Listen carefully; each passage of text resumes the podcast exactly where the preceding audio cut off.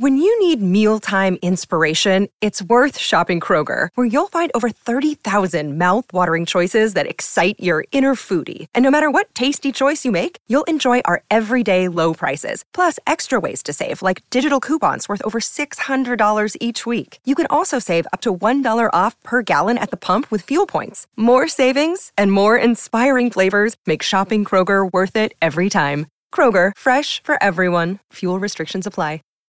When you need mealtime inspiration, it's worth shopping Kroger, where you'll find over 30,000 mouthwatering choices that excite your inner foodie. And no matter what tasty choice you make, you'll enjoy our everyday low prices, plus extra ways to save, like digital coupons worth over $600 each week. You can also save up to $1 off per gallon at the pump with fuel points. More savings and more inspiring flavors make shopping Kroger worth it every time. Kroger, fresh for everyone. Fuel restrictions apply.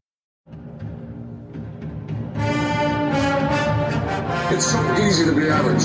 You know it as well as I know it. It takes a little something to be special, Don. It takes a little something special to be a great player. We don't have enough great players. To hell with that! We don't want to coach average. I don't want to be around you. Why be around average?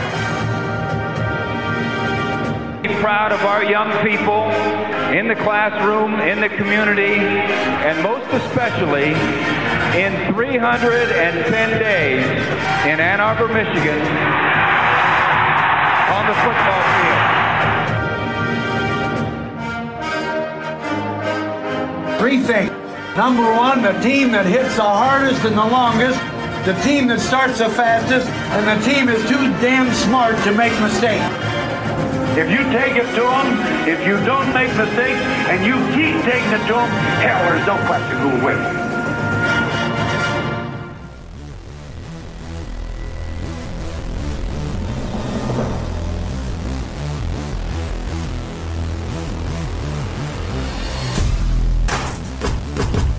It's time for the best Buckeye podcast. By fans, for the fans, where they hate that team up north as much as you do. It's time for the OHIO podcast. OH! And welcome back to the OHIO podcast, everybody. I'm your host, Buckeye Boggs. That man over there is Sergeant MVP Aaron Brown, and today we are going to preview the big Ohio State season opener on the road with Bloomington in Bloomington, Indiana, with the Indiana Hoosiers. And this episode is brought to you by dun, dun, dun, McDonald's of Greater Columbus. I'm showing you uh, they have a brand new koozie that they are asking us to promote for the Ronald McDonald House of Greater Columbus in Central Ohio. And these ginormous koozies that they so nicely sent me one fit your giant cups that you get, the souvenir cups at the shoe.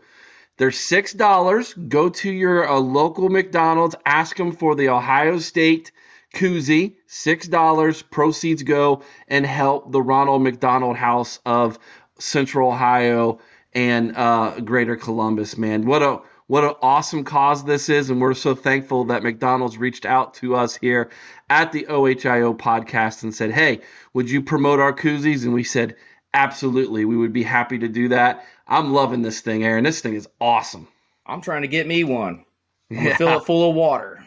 That's what I got right now. Nice little ice cold water on this Tuesday evening as we record. And uh, if you haven't already, please hit the thumbs up, like this, uh, like this video right here on YouTube. Smash the like button if you're watching it on Rumble. If you're not following following us on our social medias, absolutely please do that. We're at Facebook, facebook.com, The Ohio Podcast. Look us up there. On the Twitter at The Ohio Pod on the X. The I don't know what it's social app formerly known as Twitter the X. And of course, uh, you can always email us at the Ohio Podcast at gmail.com. Catch us on Big Banter, bigbantersports.com. You can find us there as well. And of course, if you're listening to this, by all means, please give us a five star review wherever you are listening to this podcast. We appreciate all of our podcast listeners as well. Well, Aaron, the big news today was Ryan Day said Kyle McCord is going to get the first snaps come Saturday against Indiana.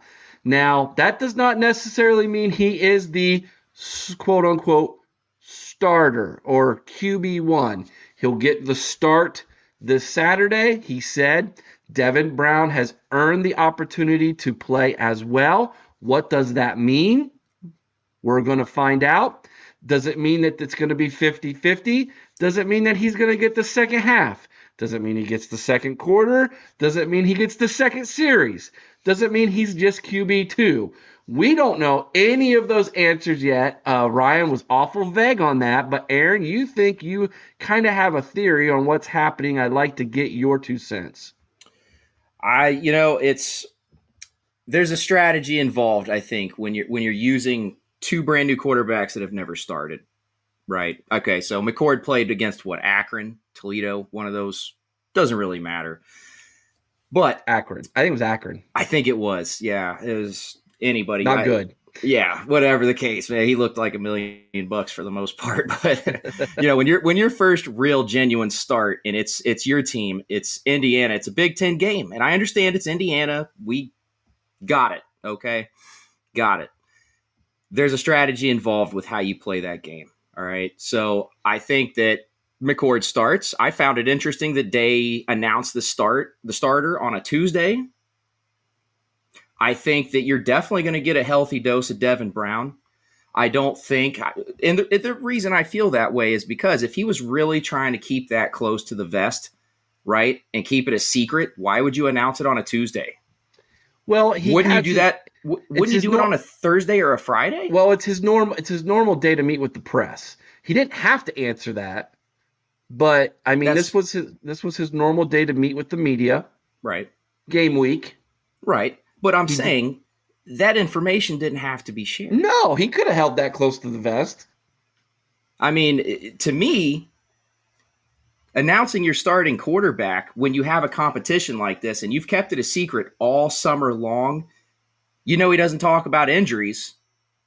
Talking about who your starting quarterback is after all this time, and you share it, what, five days, four days before the game? Why wouldn't you wait just a little bit longer? That's why I feel like Devin Brown's going to get a he's going to get a shot. Now, what so, I'm with you. I don't know. Does that second series, second half? I don't know. Sounds like uh, Ryan Day said he met with both of them, shared with them both his idea, and that both were in agreement that that's probably the, the best thing for the team. Now, that could just be, you know, head coach speak. Yeah. It, you know, they could be but said yes, sir, because that's the kind of guys they are but in their hearts, they're, you know, Devin Brown's thinking, I'm going to kick his butt when I get my opportunity. And I hope he is like that because that means he's a great competitor. Got to have you know? that. Yep. And if, you know, you, you want Kyle McCord, you know, playing with the most confidence that he absolutely can have, I think that's important. But, you know, I, I see, I hear what you're saying. But let me throw this out at you. Now, I cannot take credit for this. I'm going to call it a theory I heard this from Zach Smith. I know he's not your most favorite human being on the planet, Aaron, but Zach is still connected with this program. Yeah. Okay. And he has been preaching to the high heavens for the last several weeks that Devin Brown is the guy. And his and he came out like at least 24 48 hours before the announcement came out that Kyle McCord was going to get the first snap. So he knew that. And he, again, this might, he might not exactly feel this way, but this is what he shared that I thought was incredibly interesting. He said, given the situation in that Ryan Day is in, maybe Ryan Day wants the world to see that Devin Brown is head and shoulders better than Kyle McCord. And so he's going to have Kyle go out there, start the game, and then bring Devin Brown in, and you see the difference. You feel the difference. You don't agree with that theory? Why would you crap all over Kyle McCord like that? I don't know what. Think about it. Why would you do that? I don't know what his Kyle McCord's father has to do with this, but it is obvious given what what the Zach Smith has been talking about that Kyle McCord's father obviously has had some um, should we say, persuasion? Which I can't see Ryan Day being persuaded by a father of a player. Brother, I mean, this I- is not this this is not middle school. This is the big city, right? Daddy doesn't get to to dictate if you play or not, bud. This, you know what I mean? Yeah. That's not how that works here. That's ridiculous. Now I see why that guy doesn't have a job. oh God. gosh, here we go. Cool. Jeez. I, What? I- I- Simple leadership. Kyle McCord is either your starter or he's your backup. And if we're trying to keep a solid backup, you don't crap all over him by having Devin Brown go in there and show the world that he's head and shoulders better. but what if that happens? then it happens. That's the result of competition. I'm with you. I hope Devin Brown and Kyle McCord are like, yes, sir, but in their heart of hearts, they're going out there and they're still competing. So let me ask you this question because this is what Ryan Day said today in his press conference. Kyle McCord won the won the opportunity to start this game one against Indiana because he was more consistent, had the steady hand over the last seven to ten days. Does See- that does that because it doesn't sound to me like Ryan Day was saying he won the job. What it says to me was he took care of the football. Yeah. Yeah, I, I don't disagree. I mean, if it, the last seven to 10 days, when you consider the spring and summer competition months, it can come down to simply who turned the ball over less. Mm-hmm. it, it you know what I mean? That's and that's a big thing. On Saturday, how many times do turnovers dictate a ball game?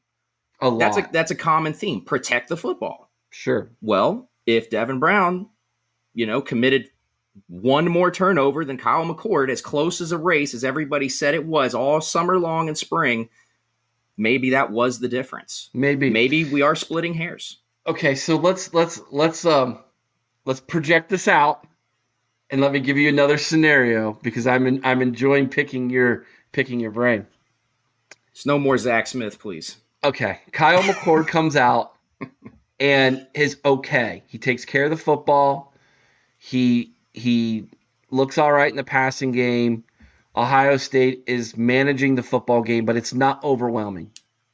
Devin Brown comes in, broken play, scrambling all over, hits a wide open Carnell Tate 50 yards down the field. Looks kind of like a, a Brett Favre type of quarterback where it, he's all over the place. Or uh, in, today's terms, I guess, you know, uh, uh, what's his name from uh, Kansas? Uh, Pat Mahomes. Pat Mahomes. Yeah. You know, broken play, all over the place, makes the play.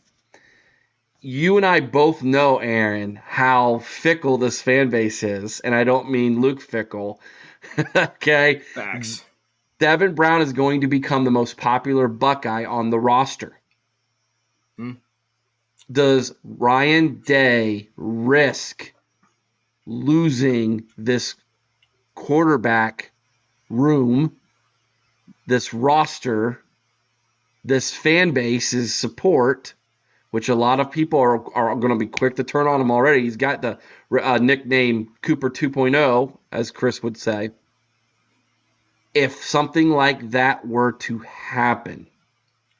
So why even why even put yourself in that situation unless there is in the back of his head still a belief that Devin Brown is better.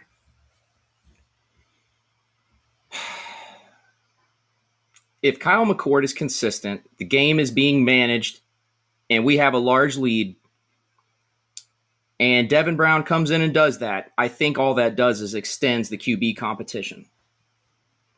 I think that doing things like that simply gives Devin Brown more opportunity to compete against Kyle McCord in a game, not just at practice. Okay. Because that, well, that tells me they're both productive. One may be more exciting, but at the end of the day, what's it about? Winning games. Okay.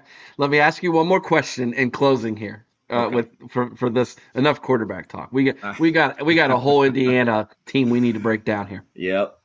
Sunday night, 8 o'clock Eastern, we come on here and we get ready to talk about the football game and specifically the quarterback play, what do you anticipate talking about, Aaron? Oh, gosh. Whew. The hard hitting questions today, buddy. You could have prepared me for that. Oh, I want to get it raw tonight. Ugh. All right. Well, no protection. Here we go. I think that the dude, I think it's going to continue on into week two. I Do think you? we're going to, con- yes, I think we're going to continue to see two quarterbacks play all the way up until Notre Dame. Because Mm. at that time, that is the first real threat that we're going to have. And Ryan Day and this team have to have, they have, Ryan Day has to have his mind made up. There has to be continuity of play in preparation for a real test. And Notre Dame's going to be that test. This game is not in Columbus, it is in South Bend. That alone is an issue. You know how that goes. hmm So he's going to get these guys as many game reps as possible so they are both prepared. The teams have played in a game with both of them. And we will see through what, three games? What each one of them does, which one of them moves the football the best. That's what I think. It's, it's going to be interesting. Make sure you tune in this Sunday night, 8 o'clock Eastern, right here on YouTube. Do not miss it. Be here live. It'll be our first call in show. I have a feeling we're going to have some people call in, Aaron, who are going to have some pretty strong opinions about this quarterback battle after game number one. So Oh, I'm for, I'm for sure getting cussed out. No, no, you will not. We are, this is family friendly. We got to keep that PG rating, everybody. Oh, that is not going to happen. Yeah, be nice to me, guys. I'm, I'm not mad. All right, let's move on to the preview here of Indiana. Let's start right here, everybody. This Saturday, 3:30 p.m. on CBS. Welcome back to CBS Big Ten football, and they're going to take Ohio State, Indiana. Of course, they're going to want those Ohio State dollars, so that's why that game is going to be a 3:30 kick on CBS. But it's going to look and sound a lot different, Aaron, being on CBS other than Fox or um, ABC or the Big Ten Network. Your thoughts on the game being on CBS? It's weird. It doesn't it feel weird. It's like CBS has been SEC for what Forever, dude. twenty years or yeah, more. feels feels like forever. I mean, I feel like because CBS is what channel ten up here? Yeah. I'm I'm still not in tune with the channels up here anymore. I'm, I got Texas on the brain when it, when it comes to, to to cable, but it seems to me like when I was a kid through the '90s, Ohio State played on channel ten. I There- could be wrong. ba- when we were little, yeah, Yeah, and then it just It's been a stopped. while. Right. So it's kind of weird, but I get it because at the end of the day, money. that's right. That's right. Show show me the money, CBS. Yes. sir. All right, let's break it down by the numbers now, Aaron. So, Ohio State leads the all-time series with the Hoosiers 78 to 12. There are five ties mixed in there for good measure. Ohio State is on a 27 and a row game winning streak. I wrote about this on scarletandgame.com. Go over there and read this article. This is the longest current win streak in conference play in the country in all conferences in division 1 football. It is also the longest winning streak in the Big 10 in history. The longest before this was 24 games between Michigan and Indiana. Indiana defeated Michigan back in, I believe it was 2019, ending that streak. Ohio State has continued their streak on to 27 now, and I look for it to be 28. The last loss to Indiana that Ohio State suffered was a 41 7 defeat in 1988. Earle Bruce was the head coach back then. Last year, Ohio State defeated the Hoosiers in Ohio Stadium by a score of 56 to 14. Two years ago in 2021, that was the last time we went to Bloomington. We defeated the Hoosiers 54 to 7. The largest margin of victory for Ohio State, well, that was back in 1957 when Woody Hayes defeated the Hoosiers 56 to 0. Our worst loss ever against Indiana, that was that 1988 defeat of 41 to 7. Again, longest current win streak over the Hoosiers, longest win streak over Indiana in history, 27 games. It started in 1991 with John Cooper. The year before that, in 1990, it was a tie, believe it or not. And this win streak should be 28, but they vacated that last win Tressel had over them. Uh, Indiana's longest win streak over Ohio State, believe it or not, Aaron, is four games. That was from 1903 to 1913. there it is. leather. I don't even know if they were wearing leather helmets at that time. Beyond me, we'll have to ask Chris. uh, he's not even here to defend himself. Hey, Ryan Day's Ryan Day's record against Indiana is 4 0, and Tom Allen has a stellar record against the Buckeyes of 0 and 7. 27 straight, Aaron. That's it's hard to do 27 straight of anything. That's a fact. I mean, for real. Yeah. I, that's incredible. Now there's been some games in there where like like the COVID game was a little bit scary there. I mean, Indiana made a great comeback in the second half, yeah. and there were some things happening defensively in that game that we're going to talk about tonight that could possibly we could possibly see again uh, since we're breaking in a new quarterback once again. But man alive, Aaron, this has been just one heck of a streak. Yeah, yeah. It's what was the date in 1988 that they played? Do we know? I mean, I can find out for you if you give me one second. Yeah, let me look that up for you. There's a reason I ask. Okay. Do you remember However, something? Maybe. I just need to know the date. Uh, that would be in 1988. I got to scroll down for that.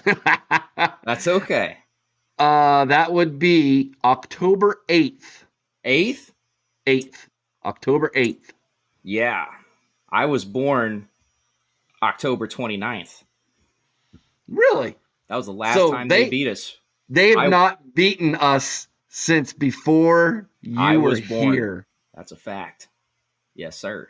You've never seen an Indiana loss. Just wanted to throw that out there at you. You know what I mean? yeah, I dude, I've you know, I some of my more memorable games against Indiana, Antoine don't know if you remember that name quarterback, ended up being a wide receiver for the Steelers. Pretty solid, helped us win a Super Bowl on a trick play. Uh, the game Zeke had a really big coming out game, over 200 yards. I think it might have been one of Tom Allen's first years. Boy, that had me scared. That offense was scary. 2014? 2014? I, I, it was either yeah, yeah it was 2014, it was. and and Kevin Wilson was the head coach. That's who it was. It was Kevin Wilson. Yeah, yeah Kevin Wilson. He that, always he always played us well though. Yeah, he was there. Yeah, he did. He gave us fits, man. That was a good pickup, and in fact, that was when we when we went to the game. good old Carl. he had this. It was a sign, I think it was. I'll, dude, I'll never forget this. Good old Carl, man. Thanks for should, your offensive. Thanks for your we, offense. Should we tell the story? Go for it, dude. All right. So it's a Thursday night. It's a Thursday night game to open the season yeah. on ESPN, right?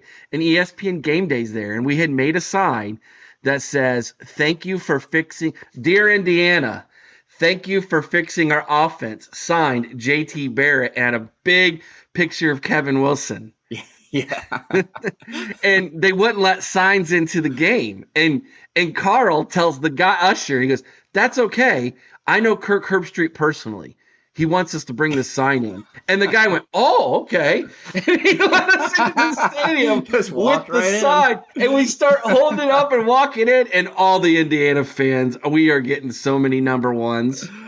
Oh yeah. told how much they they love us with F words and yeah, oh, and yeah. of course I I sat on that sign for the first half, brother, because that was a that was a scary first half.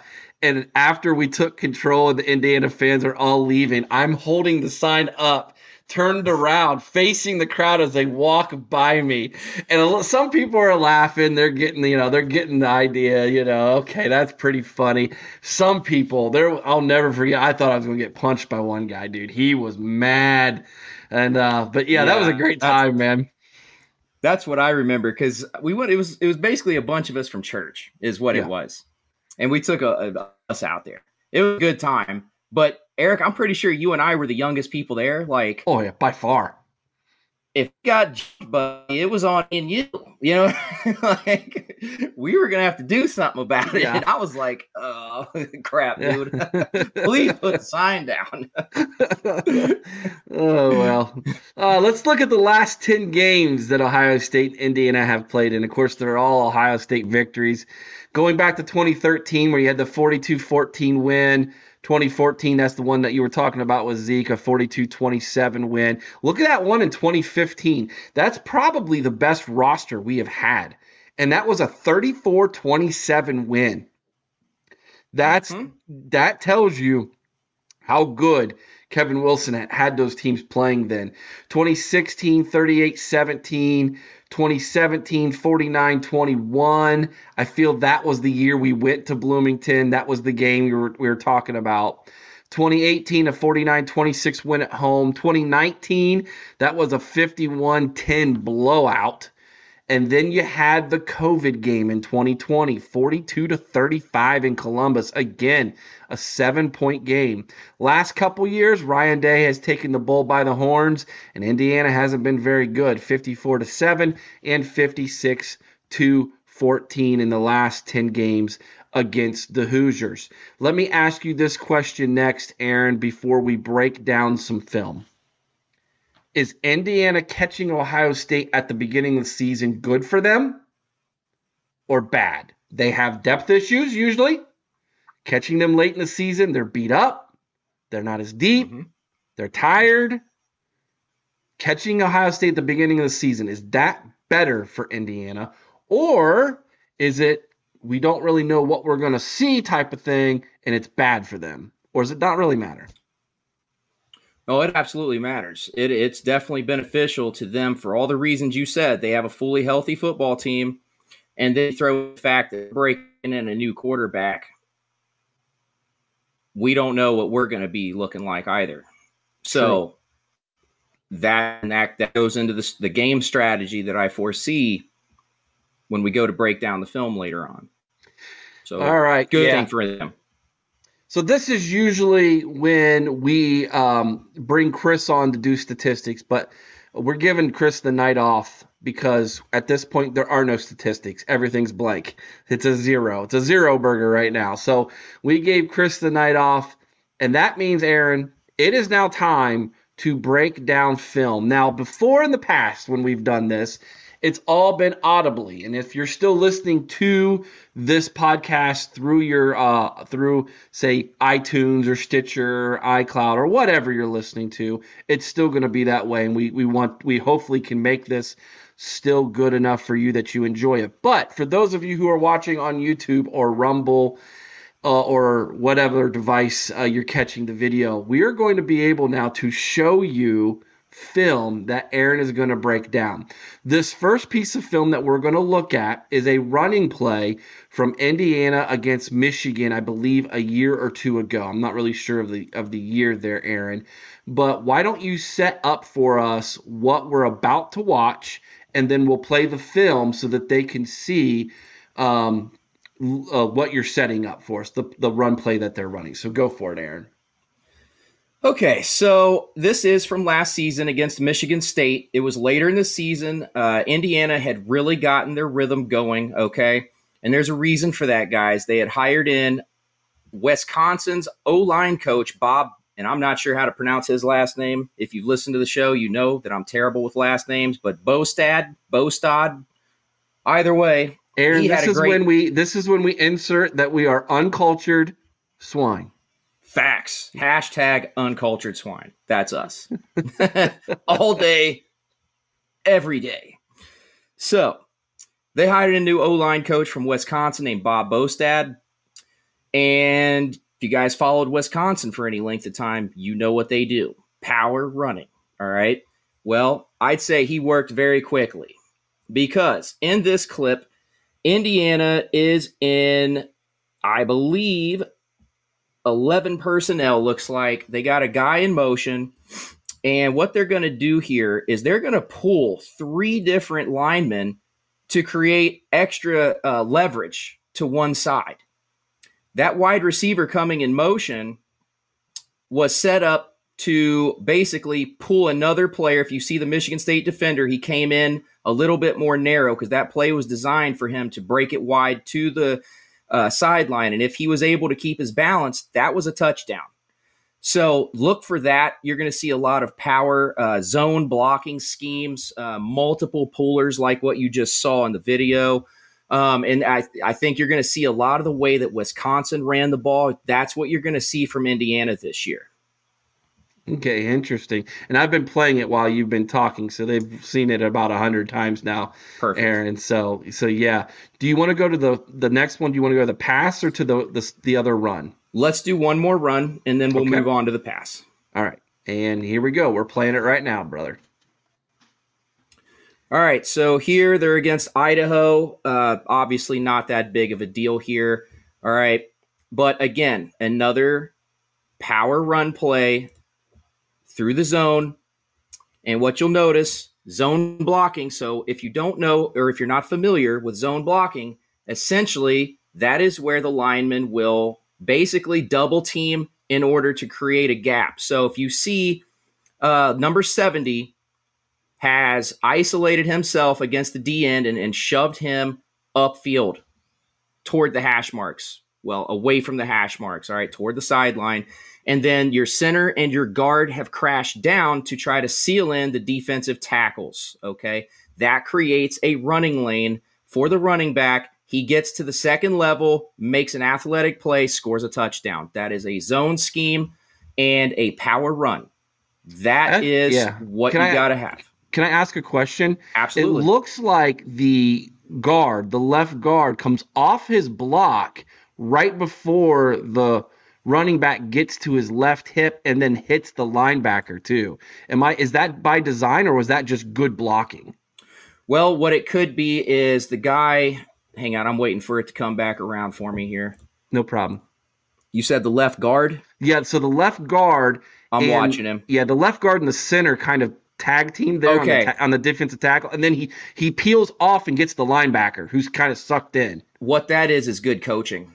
Oh, okay. Okay, what that is is good coaching because he saw they, you know, they double teamed that defensive tackle. Well, he saw that the running, well, he didn't see the running back get by him, but he realized the guy was out of the play because he kept working down li- down the line away from the play side. Obviously, he knows where the ball is going to be because it's a designed run like that. So he pushed down. He noticed that that lineman was coming down play or downfield away from the play side. So he went to the next level to get another block. And that's ultimately what sprung the running back for an extra few yards into the end zone. So That's what, good what- yeah, what could Tommy or Steele do here to prevent this from happening? Or how does this play get blown up by the defense? So for this, all right, just watching, it looks like those guys they weren't active enough. Okay. They weren't those linebackers were not moving their feet. They weren't reading the play very well, and they got sucked inside, and then they got sealed. So the big thing is is keep the feet moving, head on a swivel, read your keys. What I'm seeing there is those guys they got lost in the sauce right there, and then they paid for it. The defensive linemen. Now keep in mind again, okay, this is Idaho, so Indiana's going to be a little more talented than what they are Sure. they're not going to run into that problem or that that positive problem as I call it. They're not going to see that against Ohio State. Ohio State's going to hold their gaps, okay? yeah, they're So- not going to get a third or three or four yard push uh, on our tackles. Like yeah, that. not yeah, they're not going to do that. I don't care uh, who's coaching their offensive line. That's not going to happen against Ohio State. Okay, our front four. The big thing there is maintaining your gap integrity. Linebackers have to read their keys, stay in their gaps, and again make the proper reads on the running back. So if Steele, if Steele or Tommy read that play right, they're going to fill that gap naturally. Yeah, they're going to meet the running back in the lane. Mhm. So where there was there was nothing, it was just a big running lane. Tommy or Steele, maybe one of the safeties, depending on how fast they read it, can come up and make a play. This is Um, where Sonny Styles might come down and absolutely annihilate somebody. Yes, absolutely. because again, this play is one that could be broken to the outside because this is not just a red zone running play. This can be ran anywhere on the field. Okay. All right, let's take a look at this pass now here, Aaron. Let's let's break this one down for everybody, and because this thing isn't this might have been the biggest play all year that Indiana had. Yeah, yeah. And I pulled this clip because this is something that I saw repeatedly across several of their films was this exact play. All right. And the quarterback that I feel is going to be starting for them this year, even though they haven't announced it, I can't ignore his talent.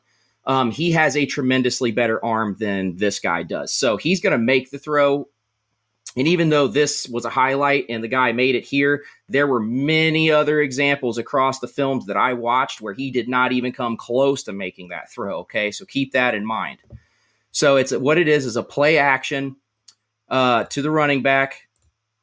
You have, I believe that is the guard. He he peels off, and you see him as the quarterback comes rolling out. And that what that does is that mimics like a seven step drop, what's traditionally known as a seven step drop. And then the split end will make a not a shallow cross, but more of like a shallow post route. Mm-hmm. And the, the the idea there, okay, is some of those linemen are pulling as if it's a run. That is designed to have the safety stand still just long enough for that skinny post to get by them. So again, what Ohio State can do in that instance, read your keys. Okay? If the hats go down, probably a run play. But you have to be aware this is where film watching comes in. And if you think the Buckeyes ain't watching film, you got another thing coming. Oh, yeah, They're they've gonna be watching They've film. seen this exact. They've seen this exact play over and Guarantee over again, it. just like Guarantee you it. guys are right now. And here's what's scary about this for me. And I know you coach defensive backs, Yes. uh, Aaron. This I feel like the safety got burned bad here. he did. He 100% I mean, he, did. he's three steps behind, and there's no reason why. I mean, you, as a safety, you, the number one thing. Tell me if I'm wrong. You cannot let someone get behind you. As a free safety, that is your only job. You are the last Boy Scout, my guy. You can't let anybody behind you. That is your sole job. Even if it's a run play, you stay back in case they break it. Now, what's interesting about that safety, though, if you go to the beginning of the play and you look at the top of the screen and the receiver at the top of the screen, the cornerback is coming on like a blitz or something. Did he just read that wrong? Does he did that corner think that that was a run, and that's why the safety then went north uh, to the top of the screen to go cover that other receiver, and then it was like, oh crap, we got burned. Because I feel like the corner at the top of the screen set the safety up to to fail on this bad. Uh, so that receiver actually ran a pretty solid route, and I I do think that the corner uh, got toasted on that one because if you watch the wide receiver, this is also good coaching, by the way. His first steps are inward, Uh huh. and then he kind of bows a little bit out and gets behind the corner. That Uh-huh. corner had his eyes in the backfield, which is a big no no. Yeah, he actually took three steps to this line of scrimmage and Uh-huh. left it and left his man completely. I think that's why the safety went. I'm got to go get him. Yeah. And then it's then it's too late. Now. Yeah. Now the speed's killed you. You're they're by you. It's a 50 yard bomb. Yes, that's exactly what happened. He put his safety in a compromised situation because he read the play wrong. He had his eyes in the backfield way too much. If you're staring into the backfield, wrong answer. You Right. need to have your eyes in the backfield, but you can't stare it down. And see, this is this is like complementary defense here. So so even though the safety, everybody's going to get mad at the safety. If you watch this play, that corner left his man to dry, hang. Yes, that he did. that corner's like that. The, a good coach will see that and go, "What are you doing, Denzel?" Like, okay, like let's just make believe that's Denzel, right? And he just left Proctor high to dry in the backfield, and everybody's mad at Proctor. Oh, Proctor, look at you, what you did again. But yet it was the cornerback that set this thing up in, in a way. Now you're you're right. The the the safety still cannot let anybody get behind him. But go. if you watch that play, man, the corner He got he- the yeah, the corner the corner screwed up and the safety got sucked down in trying to chase a guy. And this is a zone defense. Okay. Uh-huh. So when there's crossing routes that are deep like that, it goes zone to zone to zone. The corner would pass it off to the linebackers. If he continues to run, it gets passed off to the other side linebackers, and then uh, either the strong safety or the other corner would pick that up. Yeah. But for the free safety to come down like he did and then realize, oh crap, there's another guy running another post. I better go chase him. That's how you find yourself in that predicament. Yeah, yeah. So that it's that's so interesting because, and I, I've got it uh, off now, Aaron. It's back to you and I here. Um, I don't want to show it another hundred times, but Yeah. but this is great to see. This is what I I love. This is why I love having you on the show, Aaron. Is breaking this stuff down for us because you know I I didn't play football. I know enough to be dangerous. Uh, I've played many sports. I was a basketball coach, player coach, and uh, my sport was baseball. I was a catcher. Um, and a lot of that you can relate to a- athletics across the board. But when it comes to the little details in a defense or the breakdown of a play, that's what I absolutely love here. So let's talk a little bit about who we think the Indiana quarterback is going to be. I think it's Tayven Jackson. Yes, sir. Um, we have a couple highlights here from his high school days um, that we want to show you. Aaron wants to show you and talk about.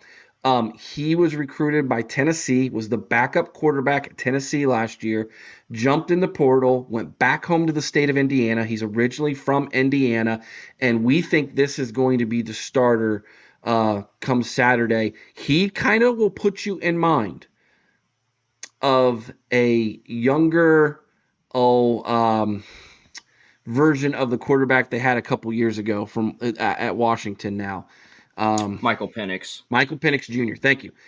Um, he, he he's the closest thing I think right now to what they had then, and that's when they were at their best was with Penix. And so Tayven Jackson, he's young, he's gonna make mistakes. I, I get that. I'm thinking we're gonna probably get to him a couple times because he's gonna try to make things happen too much, being young. But I also think he's going to make some things happen. Um, someone with this kind of talent, Aaron, is just I don't care. I don't care if it is Indiana. It- this dude is talented. So let's break Yeah. him down a little bit. Go for it. I'll, I'll throw the film. Yeah. Go for it. So the first clip, you know, I, I just wanted to, to to point out that he does have a nice step. He reads the field. He keeps his eyes downfield. That is a quality that you got to have to play at this level. But he's also got a little bit of shake and bake to him. He can extend the pocket. He can get loose. And the second part, in the second part of the film, you know, he can make the read option. So for Ohio State's defense, I would anticipate a lot of read option, which means for the defense staying home and attacking gaps to ensure nothing happens there. So, you know, there was other film too. It was kind of hard to get one of him making nice throws because that film, for whatever reason, it every time they threw it, it did some weird zoom in thing. It, it, I don't know. They like they altered the highlight video to make it seem cooler. So it just made it hard to to get a good passing. But the kid has he's got great trajectory on the ball. Okay. Now I don't know yet. Nobody does because I think he transferred from Tennessee and he's only Right. got three passing attempts in his college Yeah. career. It's so all runs. Yeah. yeah. So you're not, there's no film at this level for me to be like, yes, he's an effective passer at this level. But looking at his Division One or his uh, high school film, sorry, uh, there's definite potential there. And I'm with you. He is, he can be dangerous. He got a year of coaching down at Tennessee. You know, they had a pretty solid year. Mm-hmm. Uh, he, you know, he learned a little bit from Hendon Hooker, and now he's back up here at Indiana. So it could be dangerous. Yeah. No, I, I, I definitely see that that's a possibility, uh, given uh, you know the fact that we really don't have any film on him other than what we're watching right Yeah. here. I mean, He- this is it. he gives them another dimension that we have to prepare for and we are not sure exactly how to prepare for it because no film Yeah. So, and today, um, when he was interviewed, uh, Jim Knowles basically said when you go into game one and you're really not sure what they're going to do, you have to be ready to, to defend everything. He even mentioned the triple option. Like, yeah. and he said, "Here's how you here's how you have to do that. You have to play incredibly disciplined." There it is. Um, so let your, let your athletes make yeah. plays, but you got to, as a coach, you put them in the position to do so. He said it's all about concentrating on technique, being disciplined, and trusting your instincts. And I think I yeah, I think that is wise, good wisdom. I mm-hmm. I feel that you know that he's going to make some plays. I think uh, there's going to be some moments when it's kind of chaotic and he's running around and next thing you know someone's open and there's a 15 20 30 yard play down the field that he makes because of his legs and he's got a pretty good arm yeah. But I also feel that he's going to try to make things happen and he's going to get himself into trouble. Oh, yeah. I would not be surprised to see a handful of turnovers. And welcome back to the OHIO podcast, everybody. I'm your host, Buckeye Boggs. And you can, as you can see, we are joined by our spe- special guest, Brandon Dubich from the LEO podcast. Brandon, it has been, yeah, repping, representing that uh, podcast shirt there. There you go. Um, it has been seven weeks, I think, maybe eight, since we last podcasted together and, and yeah. previewed when you need mealtime inspiration, it's worth shopping Kroger, where you'll find over 30,000 mouth-watering choices that excite your inner foodie. And no matter what tasty choice you make, you'll enjoy our everyday low prices, plus extra ways to save, like digital coupons worth over $600 each week. You can also save up to $1 off per gallon at the pump with fuel points. More savings and more inspiring flavors make shopping Kroger worth it every time. Kroger, fresh for everyone. Fuel restrictions apply. Save big on your Memorial Day barbecue, all in the Kroger app. Get three pound rolls of juicy 80% lean ground beef for $3.49 a pound with a digital coupon. Then get select varieties of flavorful Powerade, Body Armor Super Drink, or Arizona tea for 77 cents each, all with your card. Shop these deals at your local Kroger today, or tap the screen now to download the Kroger app to save big today. Kroger, fresh for everyone. Prices and product availability subject to change. Restrictions apply. See site for details uh, the season for Indiana, and here we are. It is week one, game one. It's finally here. Indiana, Ohio State, man. Seems like it just flew by. I don't know about you, but those that fall camp just absolutely just flew by this warp year. speed brother warp speed i'll tell you like august barely existed right um especially like I'm a huge NFL guy too. So like the hype around uh, my Pittsburgh Steelers are uh, is starting to ramp up, and it's hope season, right? Everyone's undefeated. Everyone, yeah, yeah. including Indiana, uh, is uh, is undefeated. So no, it's uh, it's fun. It's exciting. Um, week zero was kind of crazy. Did you watch any week zero? You know, I did. I watched that entire Notre Dame game. I was assigned uh, to do a post game story for uh, Saturday Blitz uh, yeah. for the Notre Dame game, so I watched it very intently and lost some money on it. Not gonna lie, I thought for sure Navy would have this thing in a phone booth and keep it under twenty, and pfft, boy, that just went out the door in four quick possessions. That they, they got over. a stable of running backs. I mean, I know Ohio State's got a stable of running backs, but uh, yeah, Notre Dame looked great. Does that, they, does that make you any more nervous? Oh yeah, oh yeah. That that uh, that that offense is completely different than yep. what we faced last year, and I think it has everything to do with their quarterback. It, I yeah. really do. I think he is well, he's 24 years old, and he was breaking records left and right in that game because, uh, I mean, this is what he's been doing now for four straight seasons. So, yeah, that game's going to be interesting. There's no doubt about it. That's definitely that's one of three trips we have to Indiana, the state of Indiana. The first coming to Bloomington, your neck of the woods, my man. Here we go. Yeah, so let's start here, man. Let me ask yep. you this question: How has fall camp gone for the Hoosiers this year? Oh man, so um, at at work and for fun, people call me Captain Cliche. So I'm going to hit you with one early here. Yeah, um, the best ability is availability, and IU got out of camp unscathed. Right? Isn't isn't that just a, a big storyline every time? Um, so that that was very notable. Uh, probably the biggest thing though. Then I think that plays into Ohio State. Why does Ohio State hold their 27 year streak against Indiana? It's a lot of the reasons it's because it's very competitive in the first, sometimes in the second, occasionally in the third, but in the fourth, it's a blowout. And that's all about depth. All about depth. Indiana has 23 new transfers and 32 total new players into their program this year.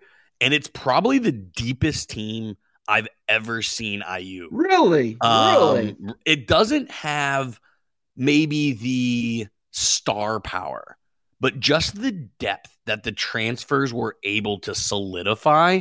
The two deep is very, very solid. Now, does that mean? I mean, I'm sure we'll get into predictions later, but uh, does that mean I think IU can compete with teams for four quarters? No, I'm saying they're in the best position to, um, which is very, very exciting. There was competition up and down the lineup for Indiana, and usually the the starters are pretty clear cut, right? Um, especially at IU. There, there's there's a varsity and a junior varsity. Um, th- this year there was a lot more competition. So is that really the buzz around the program right now? Is the depth and the influx of all this talent that was brought in through the transfer portal? I mean, that's usually the, the transfer portal kind of scares me because you can either hit a home run oh, or yeah. you can or you can whew, swing and miss. right, right. So we we talked about this when when we talked about two months ago. Um, mm-hmm. Um, Michigan State's been on both sides of it. Right. Correct. Um, mm-hmm. Um, Indiana hasn't been on any side of it. I mean, we've largely been a, a development program. Um, so it's it, we obviously wanted to go one way rather than the other. Um, but that's why, um, to steal what Michael says, nobody knows about this IU team. Literally, nobody knows how good they could be or how bad they could be. And that's brought excitement into the Indiana fan base um, more than some previous years because previous years we knew what was coming back, right? Um, one funny thing, and I want to kind of want to get your input on this because um, mm-hmm. you definitely know this uh, very, very well. Did you watch any of the other um, fall camps through the Big Ten Network? Yeah, I saw. I, I caught. I caught a few of them. Obviously, yeah. uh, I was intrigued big time with Northwestern. Yeah, I just that I didn't whole, catch that one. That whole scenario intrigues Wild. the heck out of me. Wild. Um, I caught the Iowa one. Um, and um, Nebraska. I think with Nebraska might have been the first one they did. Um, I didn't catch Indiana's, but I caught I caught about half of them. I would say maybe maybe maybe around nine or ten. So so the reason I ask is it doesn't matter if you um. So yeah, so the so the funny thing about the IU fall camp thing, and like I said, I wanted to ask you because you know a lot about this, is they really really hit on returning production, returning production, returning production. IU has the least returning production on offense and on defense. How is that? And they kept harping that it was a bad thing. Where Michael and I have beaten the drum. Why would you want returning production from a two and ten and a four and eight season? Right, right. Like, wow, that's just doing the same thing, expecting different results. That's insane. Right. So IU, I think I even said on this podcast, is going to have close to a dozen, if not a um, more than a dozen new starters. So that's really, really exciting. It could blow up in IU's face. And what happened? We go two and 10 again. Guess what? We've been there. Mm-hmm. That's by far the most exciting thing. And I think Tom Allen knew it, right? That he has to do something different. Um, because while I don't think he's on the hot seat, he's on the warm seat. Um, so that's th- those are probably the the two most intriguing storylines is no one's hurt. The depth of the team looks better than ever, and the amount of new faces um, that are going to be playing significant minutes. Um, so anyone who claims to know what IU is going to be, I'm telling you, you have no clue. You have no clue what to expect out of IU. It could be disastrous. It could be amazing. It's likely going to be somewhere in the middle. Is there going to be any schematic changes, in your opinion, do you think, given some of the turnover in coaching as well? Oh, totally. So, yeah, we blessing and a curse, I think. Um, we're on our third different defensive coordinator in three years. Um, the one three years ago was amazing. Um, that's the one that uh, I got a head coaching job. I'm blinking on his name, but he co- he's the head coach of South Alabama right now. Um, and then last year um, was kind of an absolute, or two years ago, absolute disaster. Last year, absolute disaster. Um, so we're on, we're actually on our fourth. Sorry, I apologize. Uh, called David Guerrieri um, out of Duke. Uh, I think he actually spent some time at Ohio State as well. Hmm. Um, does that name ring a bell to you? It doesn't it doesn't to me, but that doesn't mean he wasn't like a yeah a grad assistant, you know, that kind of moved yeah. up the ranks.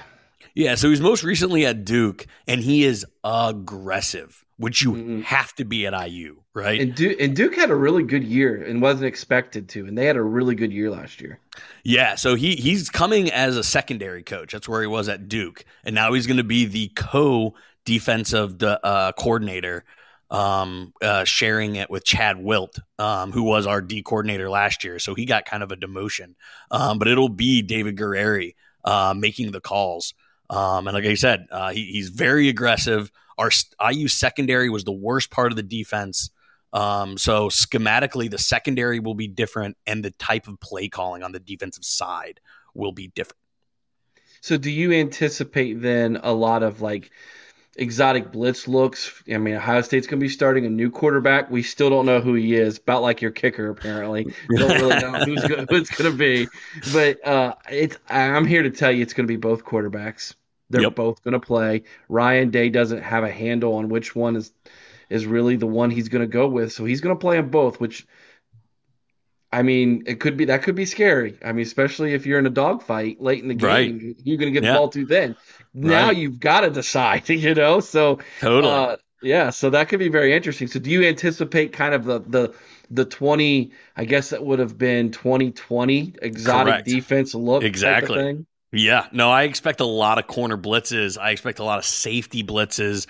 I expect um, a lot, a lot of stunting um, to going on. Just a lot of movement.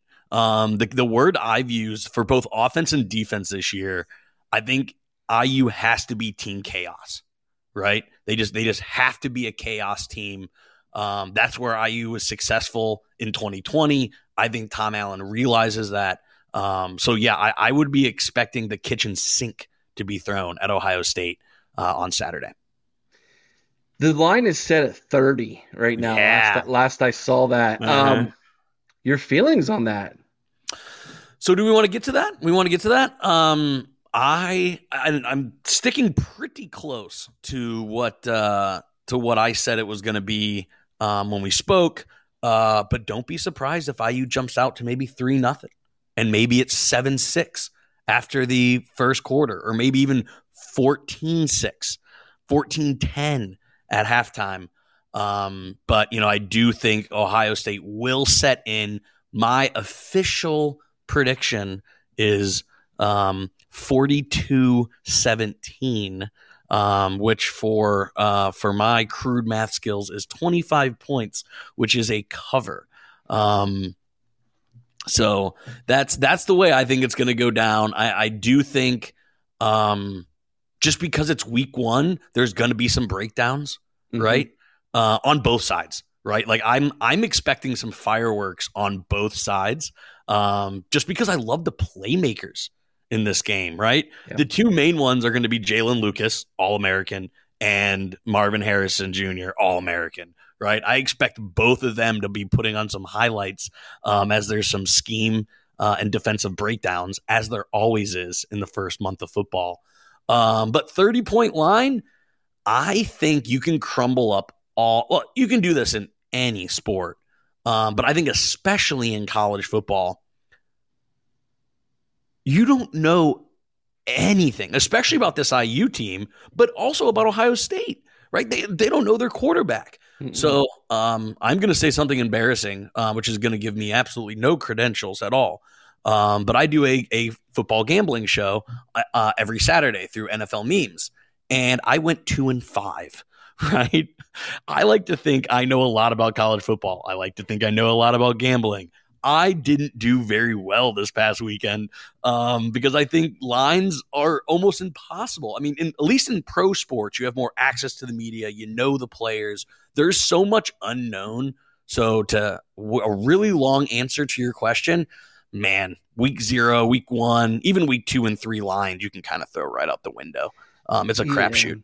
Yeah, I agree with that. Um, you know, I would not be surprised if this game is much more lower scoring than people realize. I think the strength of Ohio State is actually on the defensive side this year, which is yeah. really weird for us to say, especially given all of the, you know, wide receiver talent that we have. Mhm. But when you're breaking in two new tackles, a new signal caller with a new center, there's a there's a lot going on there offensively that's Yeah. going to make life a little bit harder to get the football into those all-American hands. Um, I think Ohio State is going to try to establish the line of scrimmage and run the football. Actually, Yeah. um, I mean, Interesting. that that makes sense to me, given what what I'm talking about, what I would Yeah. foresee. Um, the question is, is will Ryan Day be able to do that? right. Um, he let the cat out of the bag. He's still calling plays. He did not give that over to Brian Hartline. He's still going to be the play caller, and we know how he loves to throw the football. So, you know, the the worst thing that could happen is he picks a quarterback who comes out and throws a pick six to start the game. yeah. that would be. I, IU's going to be jumping happen. lines. I'm telling you, they're they're going to be jumping passing lanes. So I, I got a I got a question. Um, then considering that you think this is going to be low scoring, clearly I picked 55 points. You know what the over under is on the top of your head? If not, I can look it up here in about. I do not know. I, I I didn't look that up. I just saw Yeah. I just saw the thirty or the thirty was the Yeah, let's let's see let's see what the over under is. I got it right here. It is 59. So, um would you take over or under 59? Clearly my 55 I chose under. Um I think that's even a high. I I thought the line would be 54, 55. yeah. I, It's a I high think- line for me. I think I would probably go under and be safe with that. Yeah. I'll be I'll be floored if Ohio State comes out and they're not missing a beat offensively. I- Yeah. I, I I'd be shocked by that. I mean, you go back and you think about what two years ago when they broke in Stroud, okay, who was a first round draft pick. that first game at Minnesota on the road feels eerily similar here, and he did not start off too hot. Um, they kind of squeaked by at the end of the, end of the day. I think they scored 30 some points. Um, but that defense was nowhere near as good as what Ohio State's is now. I, I just feel like this thing could be in the low 30, 30 for Ohio State. So somewhere around uh, 31. oh wow, so you think you think I'm pretty you think I'm more than a touchdown off. So, um how many uh I don't want I don't know if you want to spoil your prediction or not. Not Um, yet. I got to wait till the end of the week. So yeah, right. So okay, so you think I gave you too much credit? I think you did. I think. I think you I think you gave this this offense too much credit in the fourth quarter. Okay, that may be.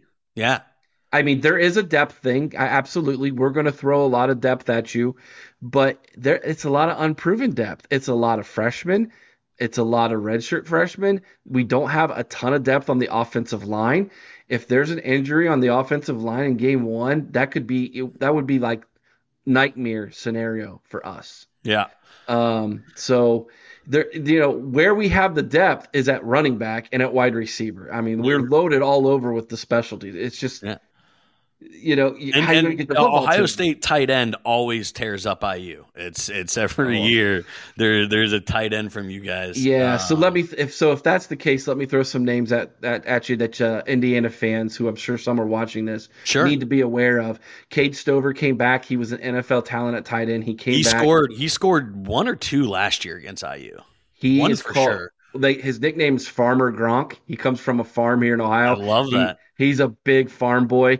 Um, when asked about NIL, what he spends his NIL dollars on, he says, "I would rather just be paid in tractors." That's that's the kind of kid great. this this he is. Oh, you know, um, the, a year ago he was being questioned by the media about um, his work ethic, and he and his question back to them was, "Cows don't take days off. Why should we?"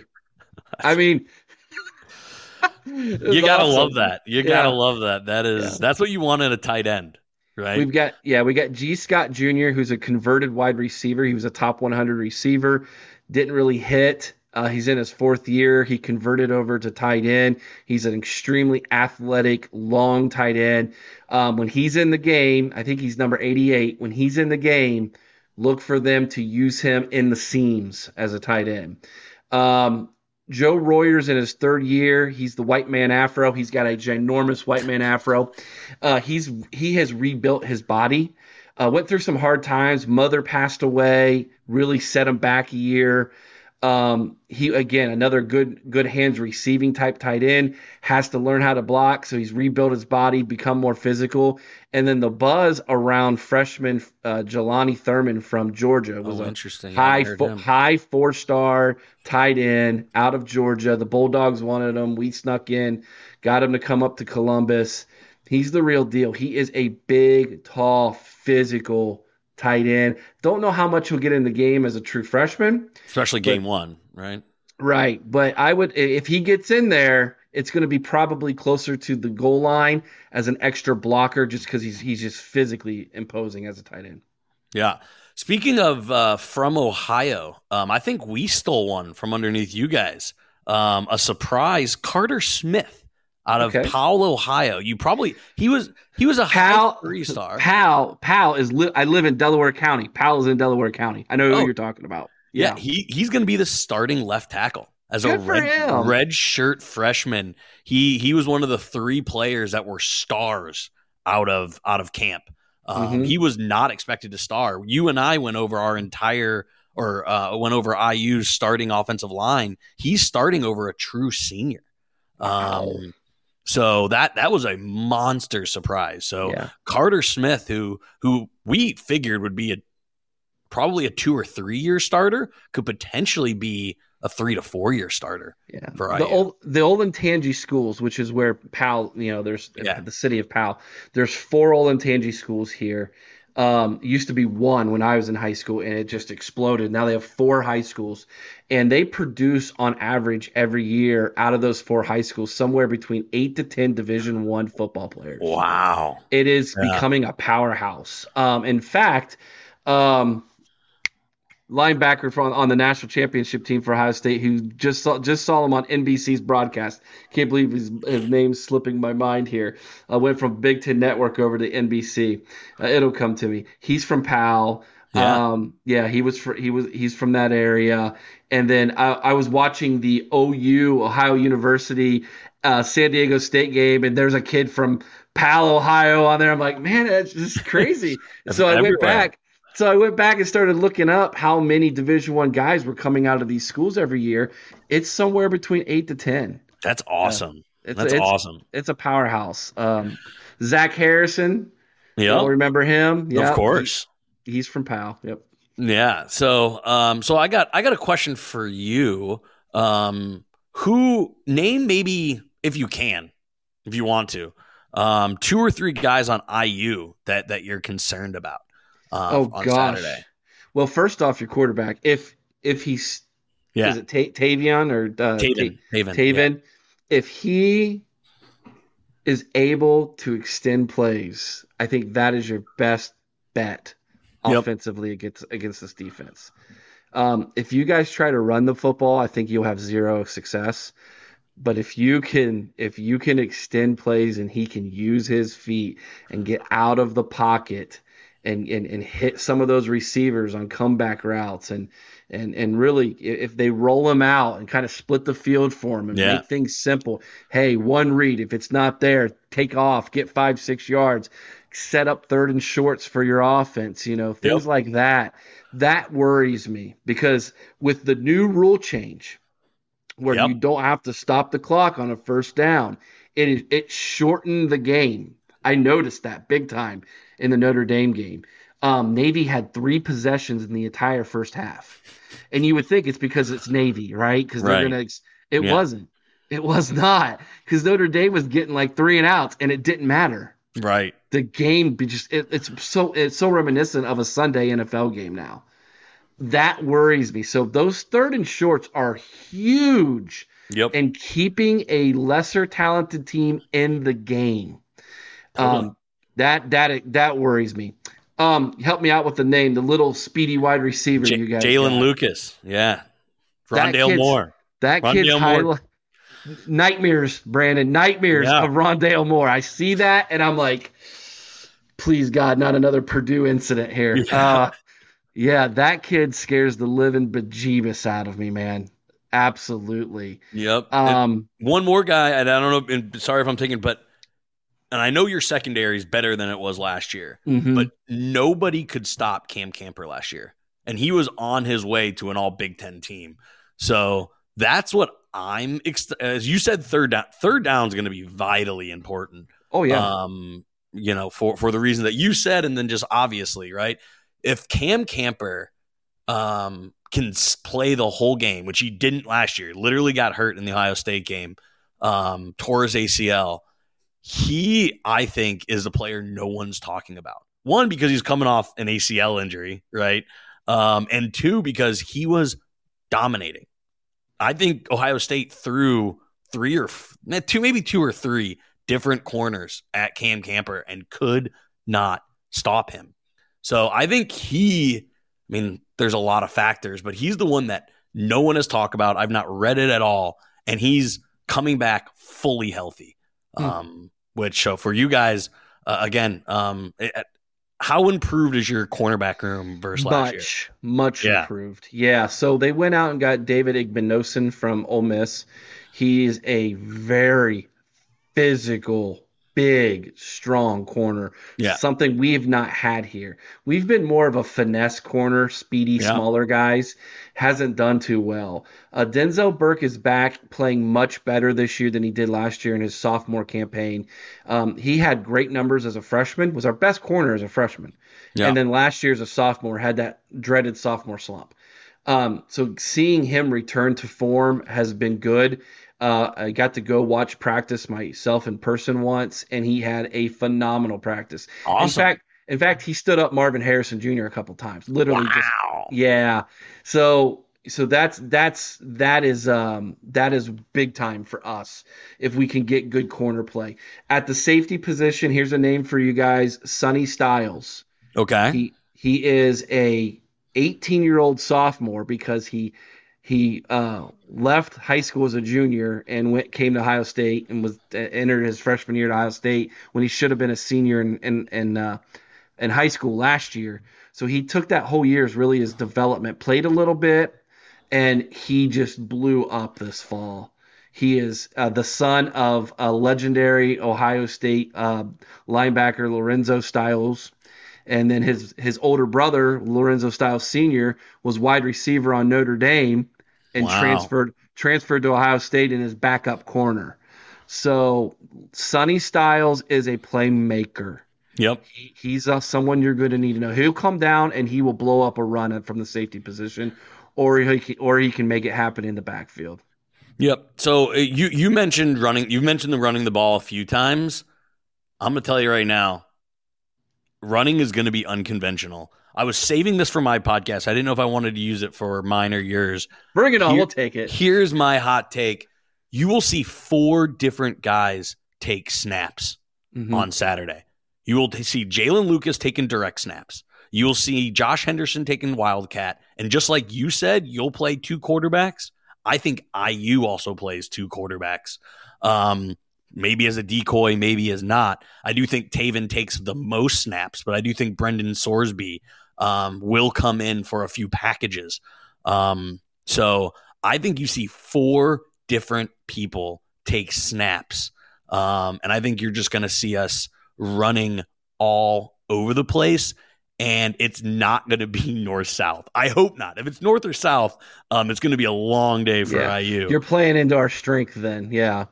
Um, you, so you try to go into the teeth of our defense, you're not. Yeah, I, am I'm thinking jet sweeps. I'm thinking mm-hmm. reverses. I'm thinking some speed option. That's what I'm excited about. Like if we were playing NCAA football and I was IU, I'd just be running speed option with Tayven and Jaylin Lucas all day. Get to the outside, make a slot corner or a safety, make a play on a ball.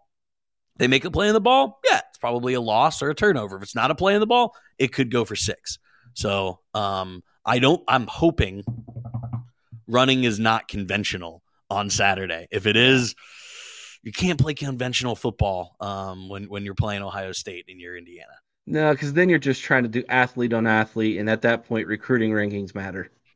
They're there for a reason, right? Yeah, it's yeah, an exactly. industry for a reason. Exactly. So Yeah. yeah, you you definitely want to draw up some schematic things here in a game like this, Yep. and use and use and use that speed to your advantage. I mean, that's speed kills. I don't I don't Right. care what level you're at in in the game of football. If you're faster than the other guy in, in an open field, you're going to win. Right. So, So- yeah, I mean, so you mentioned Tayven um, extending plays, right? Mhm. All we've heard, at least IU fans, is there's no experience at quarterback. There's no experience at quarterback. Right. Correct. The only highlights of Tayven Jackson at Tennessee is him running the ball, getting out of the pocket, running for 10, 20. I think he even had a mid 20 yard run out of the pocket. Um, so, you know, that's that's another thing that, you know, if you mentioned getting out of the pocket, I'm hoping everything's a roll or everything's like nothing is just sit back and create a pocket. Um, I think that's one, not where Tayven excels. And two, that's where I think, like you said, we kind of have to live boundary to boundary. We can't Yeah. live within the hashes. So that that's Our- where I'm excited for this. Our defensive plan is literally to get you off schedule. Yeah. If we if we can get you to be third and longs, yep.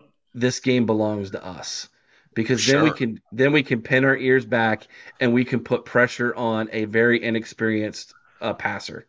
Yep. So yeah, those the the first down and second down calls that you guys make on offense, I think is going to be the difference between is this a four quarter game Yeah. or is this or or was this just exciting for CBS to bring back Big Ten football for the first time in a couple decades?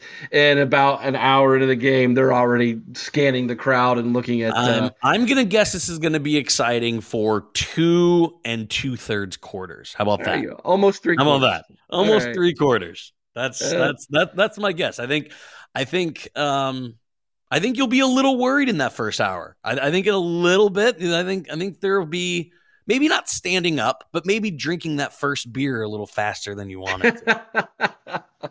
oh, I remember when we came to Bloomington. We opened the season at Bloomington. I think it was on a Thursday night, if I recall. it recall. was a. Thursday night, yeah. Yeah, that was scary the first half, dude. That didn't that, that was a little ooh.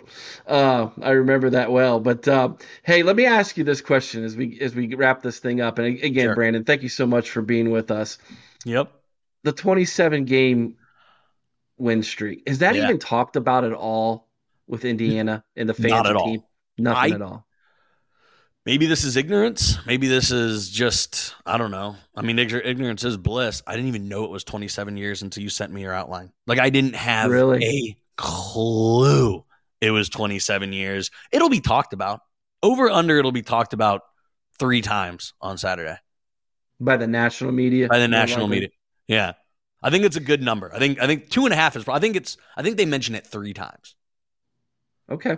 Okay. Three times. I th- I think the national media knows. Um and and then yeah, they'll it'll be at the beginning of the game, and then it'll be, you know, especially that- if it's close at if halftime. Yeah, if it's close, all the 27 game streaks online, you know, you're going to see that. They're going to start to build that up, try to get more eyeballs to tune in from other channels and whatnot. So yeah, I could see it. I could see them definitely using it at that point. But interesting that it's not really talked about at all. I, I figured it would be like a let's end this thing.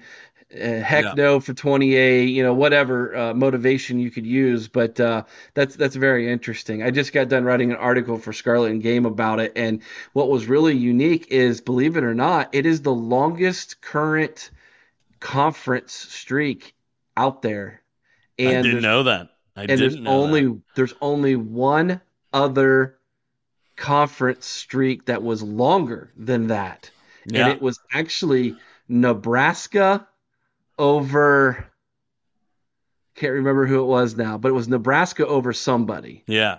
And and that one's no longer, you know, because. Nebraska's Yeah, in the Big Ten. It was. Right. it was back in like the Big Eight days. And then the longest streak in college football was actually Notre Dame over Navy at one time, and it was 38. God, oh, so we got time. Oh, you think got it was a- 11 years to get it right, man. 11 years to get it right. So one one more thing before we get out of here. Do you want to know what my prediction was for Ohio State? I do. I, can I guess? You can. I bet you you're at 10 and 2. 11 and 1. Okay, that's my Ele- prediction. Yeah. 11 and 1 with a three-way tie in the Big Ten East. That's what I did. Yeah. All did you really? Yeah. I uh-huh. picked Penn, Penn State to beat Michigan. Yeah. You guys to beat Penn State. Yeah. And then I won't say what happens and you know where. That's okay. I, I, I, I, that was my prediction too. Yeah. I also have Ohio State beating Wisconsin and that being Wisconsin's only loss. Really? I have I have four 11 and 1 teams in the Big 10. I think Wisconsin's going to surprise a lot of people. See, that's how I know we're so smart. I also have an uh, an 11-1 team in the Big 10 West, but it's Iowa. Iowa. I I, I, I think schematically Wisconsin's going to take a year maybe two to get Fickell's offense. I don't I mean, think so, schematically it's such a 180. But here's here's why I think it can work for them. Mordecai is awesome get I'm telling you, the dude is going to be a baller. I call him Morta just a guy. Morta I mean, just a guy. Just, he's just, a guy. I mean, he is just a guy. I don't know. That's, I don't. I'm not buying the Mordecai hype, but um, that's but yeah, no. uh, so if, if, they if they end up losing a few games, you know I'm stealing that, Brandon. You have to. You have to. I'll give you credit one time. uh, so yeah, so I I had to Seth actually Seth figured it out because our producer Seth is amazing. You, Ohio State end up winning my fifth tiebreaker to win the Big Ten East. I had to go all the way down to the well. Seth did it for me the fifth tiebreaker to figure out who won the Big Ten East. So I just felt like I had I had to share that with you. That's awesome. Um, yeah. Yeah. So here was my here was my uh, prediction for the CFP. This is what's really crazy. You know, I like to throw something out there and be like, I I this is kind of crazy, but I would love to see it happen. I think all three make the CFP. Ooh, see, I have Penn State out. See, I think I think how do you leave one of them out? without picking up the other when you're justifying the other one. And at the same time, if you have conference champions who have two losses, which I think there will be several, then I think at that point you're like, you know what, we need to take the 11 1 Big Ten teams. And the reason why I would love to see it is I would just love to see the SEC cry about it because yeah. all we heard last year was three SEC teams, three SEC teams. I would love for the Big Ten to be the first one to do it and the last, obviously. So, so do you have Georgia teams. as your fourth? I do, yeah. I do, and I'm and you know what? I'm not confident about that. I'm very confident. Have you seen their schedule? Well, it's it's trash, but if they lose, I, I I don't know. I just feel like they could go they could go 12 and 0 yep. to the SEC championship game and lose. And at that point, I don't know that they would put them over an 11 and 1 Big 10 team. Yeah. Because yeah. of that strength of schedule is so bad. Um, so I'm not confident. I saw where the college game day guys are all back on the Nick Saban train. They all picked Alabama. I don't. I'm not confident in Alabama's quarterback situation. Um, their schedule is a little bit tougher. It is. Uh, you know, I, I don't see I don't see anybody coming out of the Big Twelve. No. I don't. Nope. Um, I don't see anybody coming out of the Pac-12. In fact, nope. I have Wash I have Washington winning in the Pac-12. So do I. I, I have. I have why are we geniuses? Like honestly, why are the why are we the smartest people in the room? well, no. well, tell me this one. Um, who's your Heisman? Who's my high? I mean, it's Caleb Williams. Uh, I think. I think he. You I think, he think he goes back to back. I think he goes back to back. I mean, well, did see, you see him on Saturday? Oh gosh, I, well I can't pick him though. You know I can't pick him. I know you can't have right? someone. You can't have someone get Archie's record. Ty Ty Archie. I'm going. I'm going with Penix Jr. Really? I am. So what? What do you think about a dark horse on Jordan Travis this year? Florida State's loaded in a bad ACC. They are they they're they are in a bad ACC. They have to go let, to Clemson. They have to go to me, Clemson. Let me but. see them against LSU first. Yeah. Let me let me see how that looks because you know how this goes sometimes. The hype train and then pop. Yep. oh, that's who we are. You know, it's yep. like you know, it's not really. So the hype train on Florida State is is up there. Yeah. Um, and I'll I have Ohio, you, I have Ohio State crushing them in um, the uh, the college football playoff. Oh gosh, I I would love that because we we we need to we owe Florida State one from back in like the '90s. Yeah. So hey, uh, Brandon, tell everybody where they can catch the LEO podcast. I know Yeah. that there's going to be some Hoosier people watching this. You Totally. really need to follow these guys. They are awesome. Yeah. Uh, so yeah, you can follow us. We're any anywhere you can find. We're uh, L, LEO podcast. Uh, we have we're on Twitter. We're on Instagram. Um, you can find us on Spotify, SoundCloud, Apple, uh, Android, everywhere you can find your podcast. So check us out. Um, we'll have our preview dropping Thursday morning for Ohio State. Cool. For so Ohio State fans, if you want our perspective, check out Thursday morning. Um, will, will be our preview um, for for the game on Saturday. I'm excited. It's going to be hot. It's going to be really hot.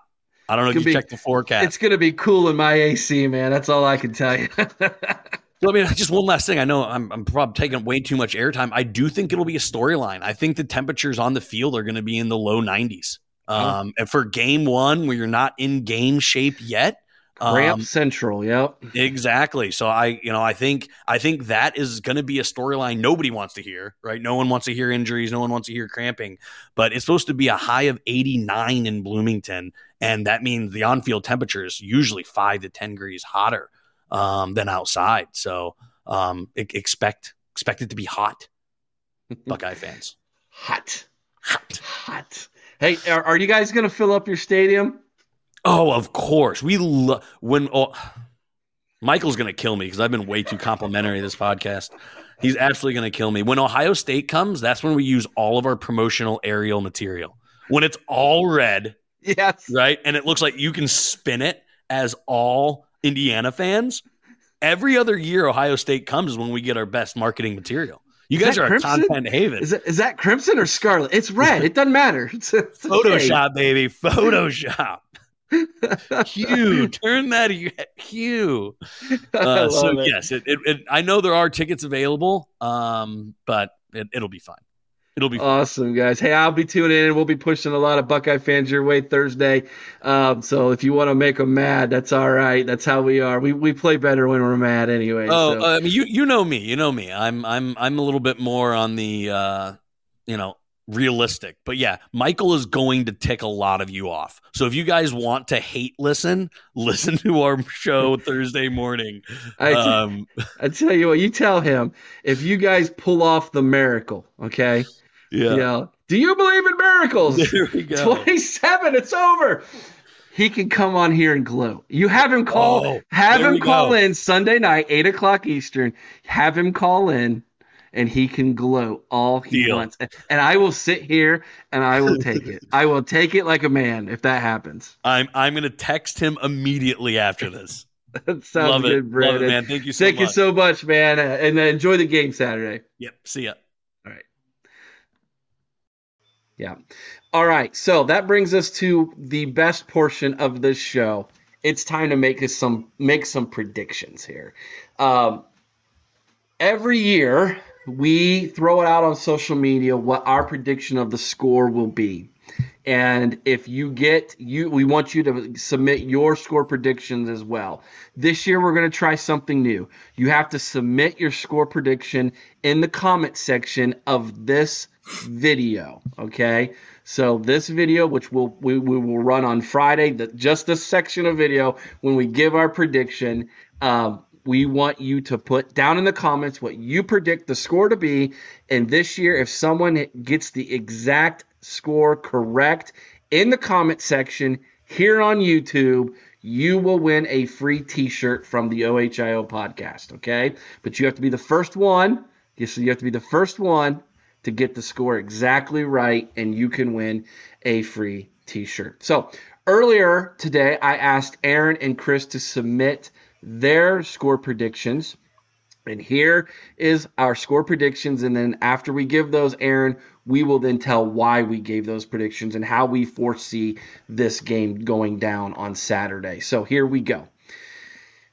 we'll start with Chris's prediction first because he had the biggest one. He thinks Indiana scores seven and Ohio State scores 56 in an all out blowout. Now, keep in mind the spread is 30 points. So, Chris says take the over. Aaron, you are a little bit closer to the spread, but you are also on the over side of things. You say Indiana 10, Ohio State 45. And I am the only one who says probably should take the under here. I went Indiana 13, Ohio State 31. Give us your score prediction in the comments below on this video for your chance to win a free OHIO podcast t shirt. Now, Aaron, I'll start with you first. How did you come up with your score and how do you foresee this game going down? I can see us getting deep down in the into their territory early and kind of stalling out. You know, in the beginning of the game, I think that's where the field goal comes from. Uh, but I think that we, from there, will start really establishing the run game to give Kyle McCord a little bit of confidence there. Shorter, higher percentage passes. And then I think we could possibly hit them over top, seeing what their defense gives us. But I think this is going to be a game where Day and perhaps Hartline collaborate. And, you know, we're just calling plays. We're going to take what Indiana gives us just to see how guys do I don't think they want to get Kyle or uh, Devin into a habit of forcing things when they really don't have to. But I think the run game, when we have a full stable of healthy running backs, yep. there's a little bit to figure out in that room too. You know, and I think that the the quarterback controversies kind of overshadowed that a little bit. Mm-hmm. And we need to test that offensive line that all summer long people have been saying isn't that good. So I think that we're going to really test the run game. We're going to show throw short, high percentage, maybe medium range passes, and then we'll open up from there. Yeah, yeah. I think Tony Alford appreciates Ryan Day taking all the heat with the quarterback controversy right now. Oh yeah. He's got he's got five guys who hey. could all probably start for over half of the Big Ten teams. Well, you know, another name that people are forgetting is back, Evan Pryor. Oh yeah, yeah, yeah. He's one of them. Yeah, yeah. You've got you got TreVeyon Henderson, Miyan Williams, Evan Pryor, Chip Trayanum, Dallan Hayden. Yeah. Five that's on scholarship. Dude, Not that's to mention TC Caffey, Caffey yeah. who played really, really well, and the Saunders boy. Yep. Who got in and had a touchdown last year. Yeah. Um, whose daddy was a Buckeye. Yep. So you've got dudes in that in that uh, running back room, man. That's uh, that's dudes. that's a heck of a problem to have if you're Tony Alford or if you're the whole team for that matter. That's that's a heck of a problem to have right there. And I that's yeah, I'm excited to see what happens, man. So I went I went with a little bit of a closer score, 31-13. Now here's here's my reasoning why. I think that the running clock is going to play into this a little bit because I do think Ryan Day is going to run the football more in this first game, Aaron, than what he's maybe accustomed to or really wants to wants to. Uh, establishing the line of scrimmage with this with this offensive line, I think, is important. Number one, mm-hmm. um, when you've got that many horses in the stable, you gotta let them run. Oh, okay, yeah. so you need to get those boys. All five of them are going to get carries. Okay, I believe oh, yeah. all five running backs will will touch the foot. Excuse me, will touch the football in this game. They might not all get carries because I could see one of them getting like a swing pass or something, but all five are going to touch the football in this football game. I'll be shocked if they don't. Um, I also think you don't want to put your quarterback in a bad situation early. So I do think that they're going to run the football, which means that clock is going to keep running. And before Ryan Day knows it, it's going to be halftime. He's going to go, wait, we only had four or five possessions in the first half. What happened? So I don't know that Ohio State gets off to a really fast start. This reminds me so much of when we went to Indiana, you and I, back in 2017. Yeah. And we did not get off to a fast start. In fact, I think we might have been trailing at halftime in that game. It was close. Mistaken. I remember that. Yeah. And and it wasn't really until the third quarter when um, uh, JT hit um, Parris yeah. on a, on a on a deep ball, and it and then from there the floodgates opened. Yeah. Um, I kind of see something similar happening here. Um, so I'm that's why I'm going with a 31-13 uh, score. I think it's going to be comfortable. I don't think we're ever going to have a terrible, like, oh my gosh, are we going to really lose this football game feeling? But I also don't think Ryan Day is like, let's run this bad boy up into the 50s or 60s. Um, I think he's, I just, I think he's going to work on some stuff. You know, let's see oh, yeah. what this looks like. Let's see what this, with this situation, what we'll do here. And so I just don't I don't foresee Ohio State coming out and and throwing their A game right off the bat. Um, nor do I think Indiana is that either. They had 31 transfers or something like that, like some crazy obscene number of transfers. Like they're trying they're trying to figure out who they are too. Don't oh, yeah. think that don't think that we're playing Alabama here and that they or, or, Georgia and they know exactly what their identity is. I don't think they do either. I think Indiana's also going to try to figure some things out, um, which means they might try some really wacky stuff and see what sticks. Yeah. Um, you know, some what throw some stuff on the wall and see what happens. You know, which could be good, could also be bad. The best thing that could happen here for Ryan Day in this offense is the defense comes out and is dominant from the word go. Three and outs, turnovers. Maybe Indiana only gets one or two first downs in the entire first half.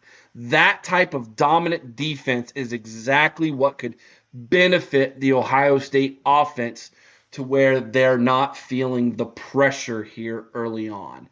Um, Coin flip. Ohio State wins the coin flip. Do you go offense or defense first, Aaron? Offense. Why? We're trying to break in a you know a quarterback or two.